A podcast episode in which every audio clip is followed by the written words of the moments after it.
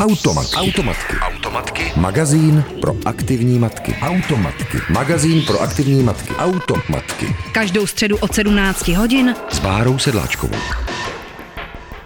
Hezké odpoledne, opět vás vítám u Automatek. Dnes si budeme povídat s indonézistkou Míšou Budiman, která je vedoucí indonézistiky na Filozofické fakultě Univerzity Karlovy. Zabývá se pohřebními rituály jednoho z indonéských etnik, kterých je ale v Indonésii asi více než 400.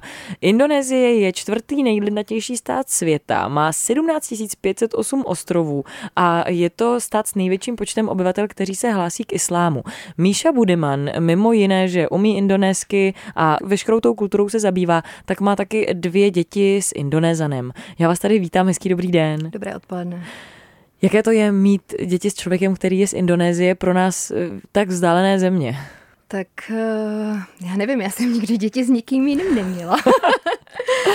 A možná teda na začátek ještě bych měla asi předeslat, že můj manžel bohužel před rokem a půl zemřel. A takže děti momentálně vychovávám sama. A můj manžel byl takovým, řekla bych, netypickým uh, indonézanem. On uh, svojí uh, myslí byl spíše takovým člověkem uh, západu. A uh, já nevím, my jsme nikdy žádné uh, problémy ani konflikty neměli. Žádné kulturní rozdíly jsem při výchově nikdy nepocitovala. My jsme tak eh, stejně jako i v jiných oblastech života, tak i v té výchově jsme samozřejmě spolu vždycky nesouhlasili, ale vždy jsme došli k nějakému koncenzu a jednou eh, ustoupil on, po druhé jsem ustoupila já a naše eh, názory nikdy nebyly diametrálně odlišné, takže to bylo podstatě dost lehké. Doma mluvíte i s dětmi teďka indonésky a mluvili jste předtím mm-hmm. s mhm. manželem? Já mám teda dvě děti, tomu mm-hmm. staršímu je 8 let, tomu mladšímu jsou 3 roky a když ještě manžel žil, tak eh, my jsme to měli tak rozdělené, že eh, já jsem teda se synem mluvila česky, manžel s ním mluvil indonésky, všichni tři jsme spolu mluvili indonésky, ale já s manželem jsem mluvila anglicky, protože když jsme se seznámili, tak manžel akorát jel studovat do Holandska a studoval eh, v angličtině a tak jsme si řekli, že to pro jeho angličtinu bude lepší, takže jsme na začátku našeho vztahu mluvili anglicky a to nám vlastně už potom zůstalo. No a e, já jsem kromě teda toho, že jsem absolvovala indonézistiku, tak jsem na Filozofické fakultě absolvovala i pedagogiku a vím, e, že nás vždy učili, že to pravidlo pro to, jak děti se mají učit jazyky, je, že jeden člověk používá jeden jazyk. One person, one language. No a e, já jsem teda používala tři jazyky. Se začátku jsem se trošku obávala, jak to dopadne, ale potom jsem to s někým konzultovala na základě té zkušenosti jsem viděla, že to pravidlo se dá tak trošku modifikovat a ta modifikace spočívá v tom, že musí být přesně jasně rozdělené, v jakých situacích ten jaký jazyk používám. Takže ten náš syn prostě věděl, že když mluví s mámou, tak mluví česky, když mluví s tátou, mluví indonésky. A, no a mezi tím prostě ještě věděl, že rodiče spolu mluví anglicky a no všechno to jako hezky zvládnu, takže samozřejmě nejlépe mluví česky, indonésky mluví velmi obstojně, rozumí všemu, víceméně vyjádří vše, co potřebuje, sice jeho slovní zásoba je omezená oproti češtině, ale je to, je to poměrně pořád velmi slušné. No a angličtinu měl vždy, jako jí slyšel, takže měl spíš takovou pasivní znalost. No a teďka čím je větší, tak tím už jako začíná mluvit. Teď už i ve škole má angličtinu. A navíc ještě před čtvrt rokem se za námi jsem do Prahy přestěhovala moje velmi dobrá kamarádka z Ameriky.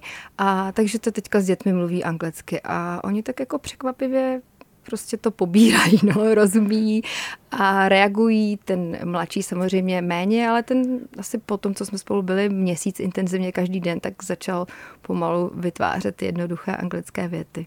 Máte i indonéskou chůvu. Máte ji proto, abyste udržovala ten jazyk? Nebo i, i proto, aby, já nevím, přinesla nějaké indonéské zvyky do vaší rodiny? Ano, ano.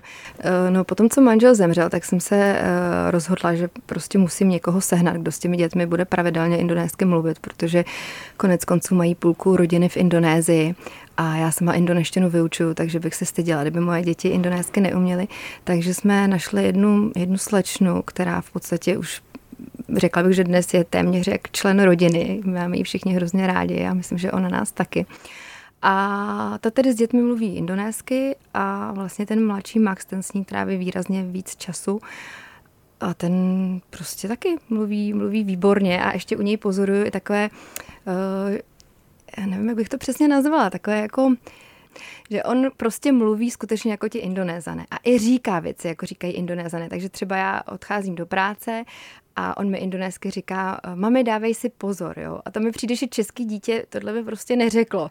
Ale, ale v té Indonésii vždycky, když se odchází, tak se říká haty, haty, já, dávej si prostě pozor. No tak já vždycky nastupuju do výtahu a on tam stojí a říká haty, haty, já. A ještě s takovou vyloženě indonéskou intonací, tak je to legrace. Jak vnímá vaše děti okolí v tom, že mluví indonésky? Protože to se většinou asi nestává úplně, že by ve školce děti mluvili indonésky. Mm. Stává se, že mají e, rodiče angličany, američany, francouze, Němce, ale mm.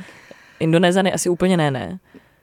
Tak je tady pár smíšených eh, párů, ale samozřejmě oproti třeba jiným, uh, jiným národnostem je, je tady méně těch Indonézanů. Uh, tak většinou lidé jsou zvědaví a ptají se třeba, co to je za jazyk a potom chtějí, aby jim děti něco indonésky řekli, aby slyšeli, jak ta indoneština zní. Takže jsou takové cvičené opičky. No, trošku. a mezi sebou bratři mluví jak indonésky? Ne, česky. Česky. česky. Jo, jo. A co na to říkali vaši rodiče, když jste přivedla domů Indonézana? Moji rodiče, no to nějak neříkali nic, myslím, že jim to nepřišlo nějak zvláštní a No tak protože jste vyučovala indonézistiku, tak no, je asi jasný, já, že... A já jsem, eh, já jsem se s manželem seznámila, když jsem dělala eh, terénní výzkum eh, na ostrově Sulawesi ke své dizertační práce v rámci PhD. Takže jsme se seznámili tam a přijela jsem z Indonésie a teda oznámila jsem jim, že že jsem tam si našla partnera. A on, jak už jsem předtím zmiňovala, akorát jel studovat do Evropy, takže to tak hezky vyšlo a Rodiče ho od začátku měli velmi rádi, tak ostatně jako všichni. a manžel uh, pocházel, pocházel z protestantské rodiny a jeho rodiče um, jako praktikují, takže oni chodí do kostela a manžel ten měl takovou svoji, svoji víru, takže do kostela nechodil, ale snažil se, se chovat podle desatera. Automatky. Automatky. Automatky. Magazín pro aktivní matky. Automat. Automatky. Automatky. Tolerujeme, akceptujeme, diskutujeme, neodsuzujeme. S Michalou Budiman, indonézistkou, si dneska povídáme v automatkách a povídáme si nejen o tom, jaké to je mít děti s člověkem, který pocházel z Indonésie, protože už jsme tady dneska zmínili, že mimo to, že Míša vychovává děti společně vlastně, nebo řekněme možná v indonéském jazyce eh, ruku v ruce, tak také sama, protože eh, její manžel bohužel zemřel. Když jste se rozhodovala, že budete být s vaším manželem děti, hrál tam roli nějaký Jste říkala, že jste se na všem shodli, ale mm. řešila jste to nějak, že vlastně je to úplně jako jiná kultura, že, že třeba jdete do něčeho úplně neznámého? Já jsem to nějak neřešila, nevím, na to nějak asi nebyl, nebyl čas a já jsem jako nepředpokládala, že když se v jiných věcech shodneme, že bychom se v té výchově neschodli protože jste ale i Indonésii, jako nebo protože ji znáte velmi dobře, no. tak eh, měla, věděla jste o třeba nějakých jako speciálních rituálech, o něčem, mm-hmm. co se mhm. tam děje. Byla jste mm-hmm. na mhm. tohleto připravená? Mm-hmm. No v Indonésii uh, dítě nikdy nesmí plakat. A uh, prostě oni se vždy snaží tomu dítěti výjít vstříc, jako na naše poměry, nebo podle mě až zbytečně moc. A to byla tak jedno z věcí, na které jsme se s manželem shodli, že to je v pořádku, prostě když občas jako dítě zapláče a nejsou, uh, nejsou i hned saturovány jeho veškeré potřeby. Uh, no, potom, já nevím, další věci třeba uh, speciálně na jávě. Děti, dokud nechodí, tak se nedávají vůbec na zem. Uh, takže oni je pořád, pořád nosí. Není prostě přípustné, aby se dítě plazilo po zemi. Vlastně možná je to proto, že uh, Eh, pak působí jako zvíře a to, to v Indonésii jako není dobré. V Indonésii se ani třeba neříká, já nevím, že když třeba si děti hrají, české děti, tak si třeba moje děti si hrají na psa, no tak to je v Indonésii úplně něco jako nepřípustného. Uh, nebo kdybychom řekli, já nevím, dítěti, no ty jsi jako prase, tak to v Indonésii taky nejde. Že prase teda pro většinu Indonézanů, kteří jsou muslimové, je, je jako špatné, nečisté zvíře. Takže nikdy se nemá v indonéštině jako připodobňovat k žádným zvířatům. Tak to jsem, to jsem věděla, třeba, že se ty děti nedávají na zem a tak, ale tím, že jsme s manželem žili tady a děti vychovávali tady, tak jsme to nikdy, nikdy neřešili a prostě naše děti normálně lezly jako jakékoliv jiné české děti. Takže jste nedávali každý den obětinky. ne, ne, žádné obětinky. A ještě, ještě bych jenom chtěla říct, že mám úplně úžasnou uh, tchýni, která je taková uh, jako typická uh, středojavánská žena z dobré rodiny, taková nesmírně uh, jako vznešená a slušná a nes, trpělivá a uh, myslím si, že třeba občas, když u nás byla slyšela, že miminko brečí, protože oni přijeli tchýně s chánem, když se obě dvě děti narodily, že miminko třeba brečí nebo že teda něco dělám jinak, než by dělala ona, tak nesmírně oceňuju to, že mi to nikdy nedala jako pocítit, že nikdy mm-hmm. nekomentovala, nedoporučovala, a uh, já jsem svoje děti nikdy nenosila zabalené v šátku, mě z toho bolela záda. prostě se mi to moc nelíbilo, já jsem vždycky děti vozila v kočárku a nevím, pak jsem se třeba s nima mazlila doma na gauče, tak, uh, tak ona si přivezla takový uh, ten indonéský sarong, tu látku, do které oni ty děti dávají a když teda jako by byla řada na ní, aby hlídala, nebo když chtěla prostě s tím mimikem být, no tak ona se ho uvázala a chodila s ním a houpala ho a dělala si to po svém a zase mě to samozřejmě, mě to nevadilo, takže jsme se tak vždycky vyšli, vyšli vstříc. No. A jediné teda, co, co mi kdy řekla, bylo právě, když jsem jednou nebo to bylo možná i víckrát, když jsem tomu dítěti něco řekla, no ty teda štěkáš jako pejsek, nebo nevím, připodobnění k nějakému jinému zvířeti, tak to mě několikrát jako poprosila, abych něco takového neříkala. Proč to tak je? No, protože to zvíře je uh, na, na jak, jak to říct, na nižší jako úrovni, než mm-hmm. je mhm. člověk. A uh, takže prostě není dobré jako se, není dobré se snižovat, no. Takže když třeba skáče, já nevím, dítě po gaučem řekne, no ty skáčeš jak opice, no tak to, to taky prostě, to se nehodí. Se prostě se prostě neříká. No. Nebo se nehodí, aby, aby dítě uh, doma, nevím, lítalo třeba, když vyjde ze sprchy, tak se musí hned obléknout pyžamo, aby tam nehlítalo nahaté. A to třeba vždycky říká, dej si kalhoty, ať tě nepoštípe komár. A samozřejmě chci tím říct, dej si kalhoty, ať tady nelítáš nahatý, ale to už neřekne. prostě řekne, aby tě nepoštípal komár. Já jsem si právě myslela, že uh, ti indonézané jsou otevření víc k tomu právě, aby lidi byli takový přírodní, nebo možná, hmm. že tady ten obraz máme takový mediální. Vy jste člověk, který má možná v téhle republice úplně nejblíž k Indonésii a k jejich kultuře jako takové a nenosíte dítě v šátku, ano. zatímco většina moderních pražských matek razí pouze šátek a kočárek je něco velmi nepřípustného, to mě pěna. Proč oni se takhle oblékají a jsou, nebo jako záleží to asi o toho etnika, určitě, že jo? Ale... Určitě, v Indonésii je několik set etnik. Hmm. A ty rozdíly mezi eh, způsobem jejich života jsou poměrně zásadní, takže vždycky záleží, o koho se jedná. Ale já myslím, že ve směs téměř vždy to je otázka náboženství. Prostě není, jako, není vhodné chodit na hatý ani, ani malé děti. Hm, a když jsme byli teď na Bali na pláži, tak tam taky jako se děti musely z plavek hned převlíknout třeba do suchých plavek nebo si dát kraťasy, to se taky nehodilo. Automatky. Automatky sebou můžeš vozit v kočárku. Pust si je jako podcast kdykoliv a kdekoliv. Více na wave.cz lomeno podcasty. Automatky. Automatky. Předepraný lifestyle Rádia Wave. Indonézistkou Míšou Budiman si dnes povídáme o tom eh, nejenom, jaké to je vychovávat dvě děti, ale jaké to také je vychovávat dvě děti a u toho třeba hovořit indonésky.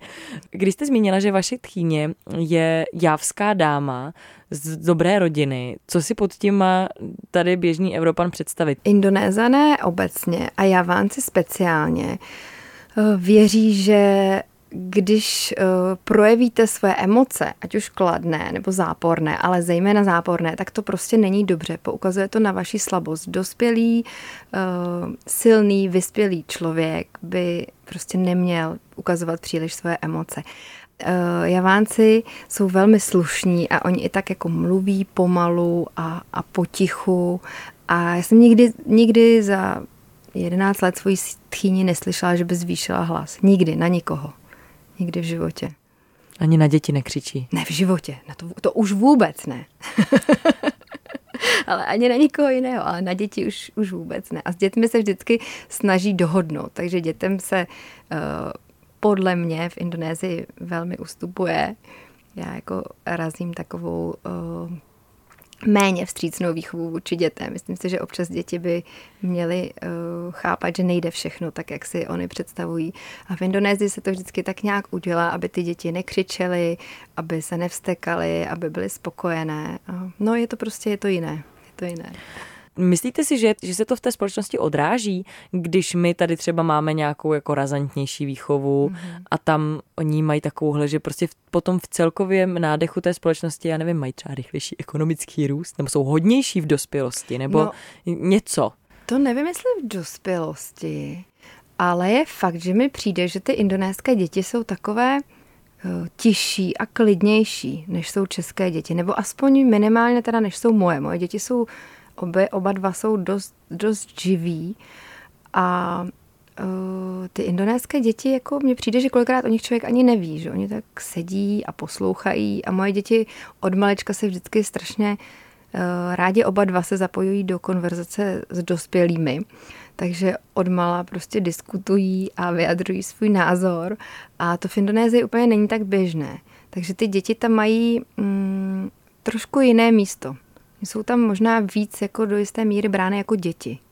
Jo? To hmm. znamená, že uh, je jim hodně povolováno, ale zase na druhou stranu není běžné, aby uh, dítě nějak zásadním způsobem přispívalo do konverzace dospělých. Já nevím, třeba to šestileté, osmileté dítě. Když to porovnáte, eh, vidíte to v Indonésii a tady a vidíte tady tenhle ten vliv, dneska populární vliv přírodních národů na mateřství. Co si o tom myslíte? Já si myslím, že každý člověk by si měl najít eh, svoji cestu, která mu vyhovuje. A uh, pokud je někdo šťastný, když vozí svoje dítě v kočárku, tak to je v pořádku. A když někdo je zase šťastný, když ho nosí zabalené v šátku, tak to je taky v pořádku. Takže hlavně, ať jsou šťastní rodičové i děti a to je asi jediné, o co v tom životě jde. Myslíte si, že je to um, třeba přehnané, to, to, že tady najednou tak vzhlížíme k těm kulturám, o kterých vlastně víceméně nic nevíme? Tak pro mě osobně asi ano. Ale zase znova, jestli, jestli to někomu mm. dělá radost a Neinklinovala jste k tomu třeba, když jste byla těhotná, že byste se zabývala tou přírodní tradicí porodu, fungování kmenů ne, nebo etnik ne. indonéských? Ne. ne. Já, jsem, eh, já jsem si užívala toho, že jsem měla dobré těhotenství, nic mi nebylo. Eh, pracovala jsem 10. Eh, srpna 2009 jsem dokončila první reakreditaci indonézistiky a 12. srpna ráno jsem porodila svého prvního syna a ještě do porodnice mi volali, jak to všechno tam bude a, tak. Takže já jsem, já jsem si prostě žila svůj život a byla jsem šťastná, že součástí mého života uh, se stane dítě, ale rozhodně jsem neměla pocit, že tím, že se mi narodí dítě, tak se mi změní život. Já jsem prostě jela ve vlaku a zaplať pámbu jsem měla to štěstí, že do toho vlaku postupně během pěti let přiskočily dvě skvělé zdraví, úžasný, chytrý děti. Eh, vy se zabýváte pohřby. A už jsme dneska zmínili, že váš manžel zemřel. Měla jste speciální rituální pohřeb pro vašeho muže? Uh, ne, můj manžel měl uh, normální pohřeb. A, no, normální pohřeb, kde jsem měla já proslov, který jsem já napsala, byl to vlastně takový můj dopis jemu. A ten jsem četla nejdřív v angličtině, protože to byl jazyk, který nám byl vlastně nejbližší. Eh, potom v indonéštině a nakonec ještě v češtině. A potom den po pohřbu jsme měli ještě na indonéské ambasádě takové uh, setkání, kde, uh, kde byl kněz a kde se promítaly fotky. A... Máte pocit, že v českých rodinách tyhle ty věci chybí? Že jsme ten porod a taky pohřeb prostě odstranili někam pryč hmm. a že se třeba od Indonézanů v tomhle tom lišíme, že se vlastně tak jako trošku tváříme, že tohle to neexistuje. Hmm. No určitě, no a myslím si, že to je, že to je velký problém, že po, pohřeb je jeden ze zcela zásadních přechodových rituálů v lidském životě a ať se nám to líbí nebo ne, tak prostě je součástí našich životů a proto, abychom se s tou smrtí lépe vypořádali, tak já, já osobně se domnívám, že je zcela zásadní pohřeb mít.